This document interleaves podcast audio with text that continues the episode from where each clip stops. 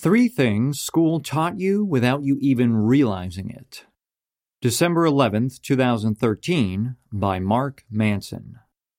It was high school. I was 16 and I was pissed off. My English teacher assigned us a creative writing assignment. Write anything about being in high school. Anything. So I wrote a story about a school shooting.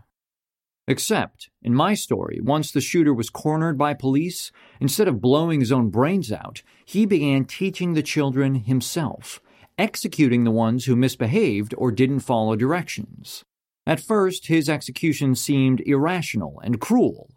But as the kids got older, the executions became more pragmatic and designed to prepare the survivors for the real world.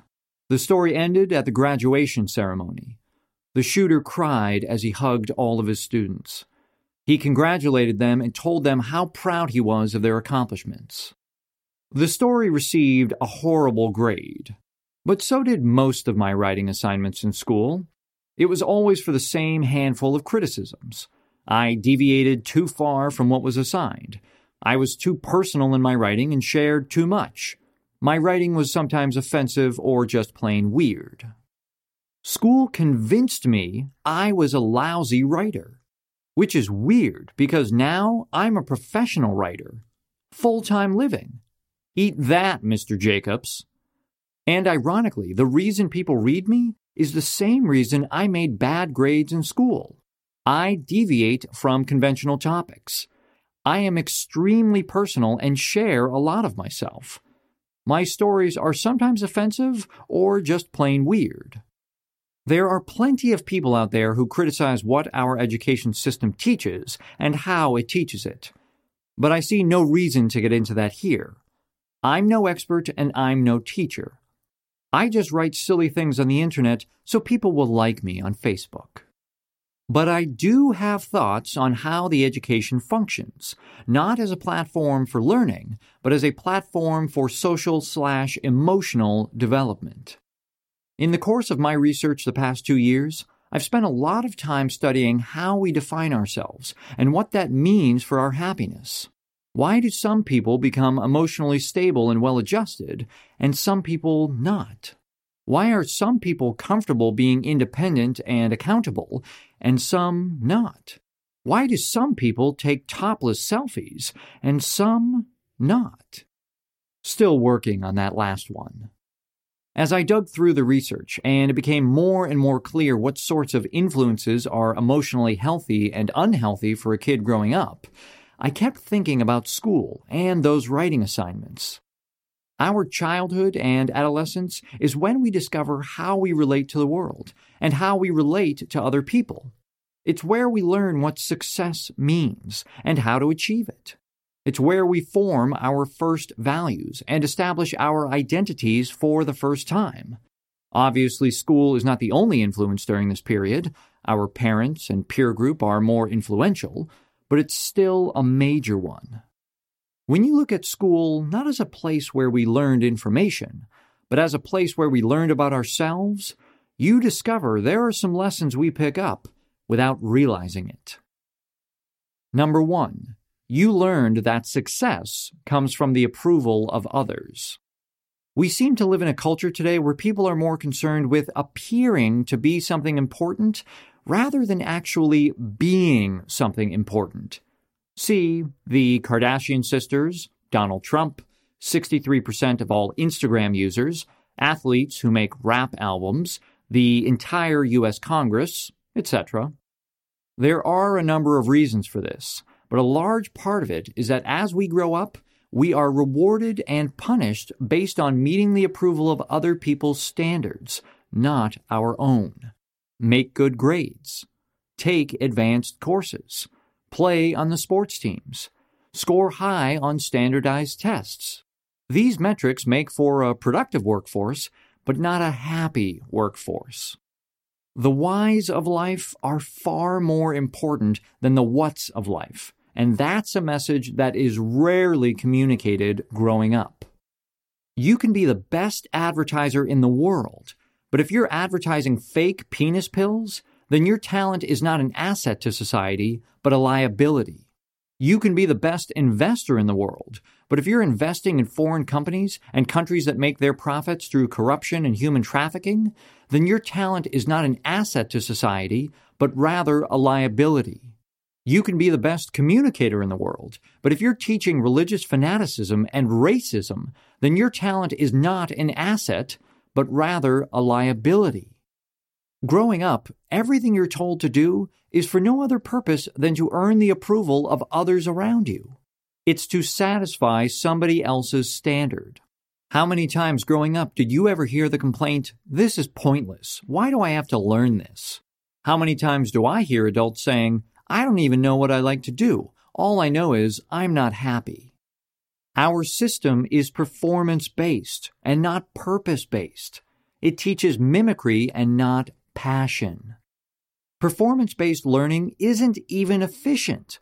A kid who is excited about cars is going to have a hell of a much better time learning about math and physics if math and physics can be put into the context of what he cares about. He's going to retain more of it and become curious to discover more on his own. But if he isn't responsible for the why of what he is learning, then what he's learning isn't physics and math. It's how to fake it to make someone else happy. And that's an ugly habit to ingrain into a culture. It churns out a mass of highly efficient, low self esteem people. In the past few decades, Concerned parents and teachers have tried to remedy this self esteem issue by making it easier for kids to feel successful.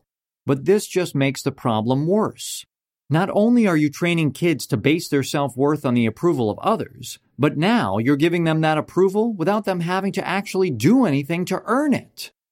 Or, as Branford Marsalis, one of the greatest saxophone players of all time, so eloquently put it What I've learned from my students is that students today are completely full of shit. That is what I've learned from my students.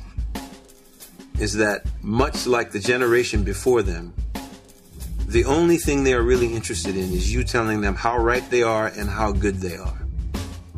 That is the same mentality that that basically forces Harvard to give out B's to people that don't deserve them out of the fear that they'll go to other schools that will give them B's and those schools will make the money we live in a country that seems to be just in this massive state of delusion where the idea of what you are is more important than you actually being that. And it actually works as long as everybody's winking at the same time. And then if one person stops winking, you just beat the crap out of that person and then they either start winking or they go somewhere else. But it's like, yeah, my students just uh all they want to hear is how good they are and how talented they are. And they're not really most of them aren't really willing to work to the degree to live up to that. The emphasis on success as external performance is a vestige of the industrial age. It molded kids into pliant worker bees, not happy individuals. It doesn't make sense anymore. External performance markers are fine and likely even necessary, but they're not sufficient anymore. There has to be a new starting point. There has to be personal purpose introduced into education at some point. There needs to be a why to learning, to go with the what. The problem is that everybody's why is personal, and it's impossible to scale, especially when teachers are so overworked and underpaid. Number two, you learned that failure is a source of shame. Earlier this year, I had lunch with one of those people that you just can't believe exists. He had four degrees, including a master's from MIT and a PhD from Harvard. Or was it a master's from Harvard and a PhD from MIT? I can't even remember. He was at the top of his field, worked for one of the most prestigious consulting firms, and had traveled all over the world working with top CEOs and managers. And then he told me he felt stuck. He wanted to start a business, but he didn't know how. And he wasn't stuck because he didn't know what to do. He knew exactly what he wanted to do. He was stuck because he didn't know if it was the right thing to do. He told me that throughout his entire life, he had mastered the art of getting it right on the first try. That's how schools reward you. That's how companies reward you. They tell you what to do and then you nail it. And he could always nail it. But when it came to creating something new, doing something innovative, stepping out into the unknown, he didn't know how to do it.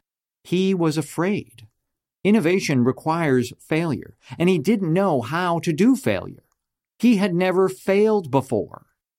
In his new book, David and Goliath, Malcolm Gladwell wrote a chapter about how a disproportionate number of insanely successful people are dyslexic and or high school dropouts. Gladwell suggested a simple explanation. These were talented people who, for whatever reason, were forced to become accustomed to failure early on in their lives. This comfort with failure allowed them to take more calculated risks and see opportunities where others weren't looking later on. Failure helps us. It's how we learn. Failed job applications teach us how to be better applicants. Failed relationships teach us how to be better partners. Launching products or services that bomb teach us how to make better products and services. Failure is the path to growth. Yet we get it hammered into our brains over and over that failure is always unacceptable. That being wrong is shameful. That you get one shot, and if you screw it up, it's over. You get a bad grade, and that's it. But that's not how life works at all. Number three, you learned to depend on authority. Sometimes I get emails from readers who send me their life stories and then ask me to tell them what to do. Their situations are usually impossibly personal and complex. And so my answer is usually I have no clue. I don't know these people. I don't know what they're like. I don't know what their values are, or how they feel, or where they come from. I'm just some guy who writes obnoxious shit on the internet to get more Facebook likes. How would I know? I think there's a tendency for most of us to be scared of not having someone tell us what to do. Being told what to do can be comfortable. It can feel safe because ultimately you never feel entirely responsible for your fate. You're just following the game plan. Dependence on authority, like focusing on performance over purpose, is a vestige of our industrial history. Obedience was a major societal value 100 to 200 years ago.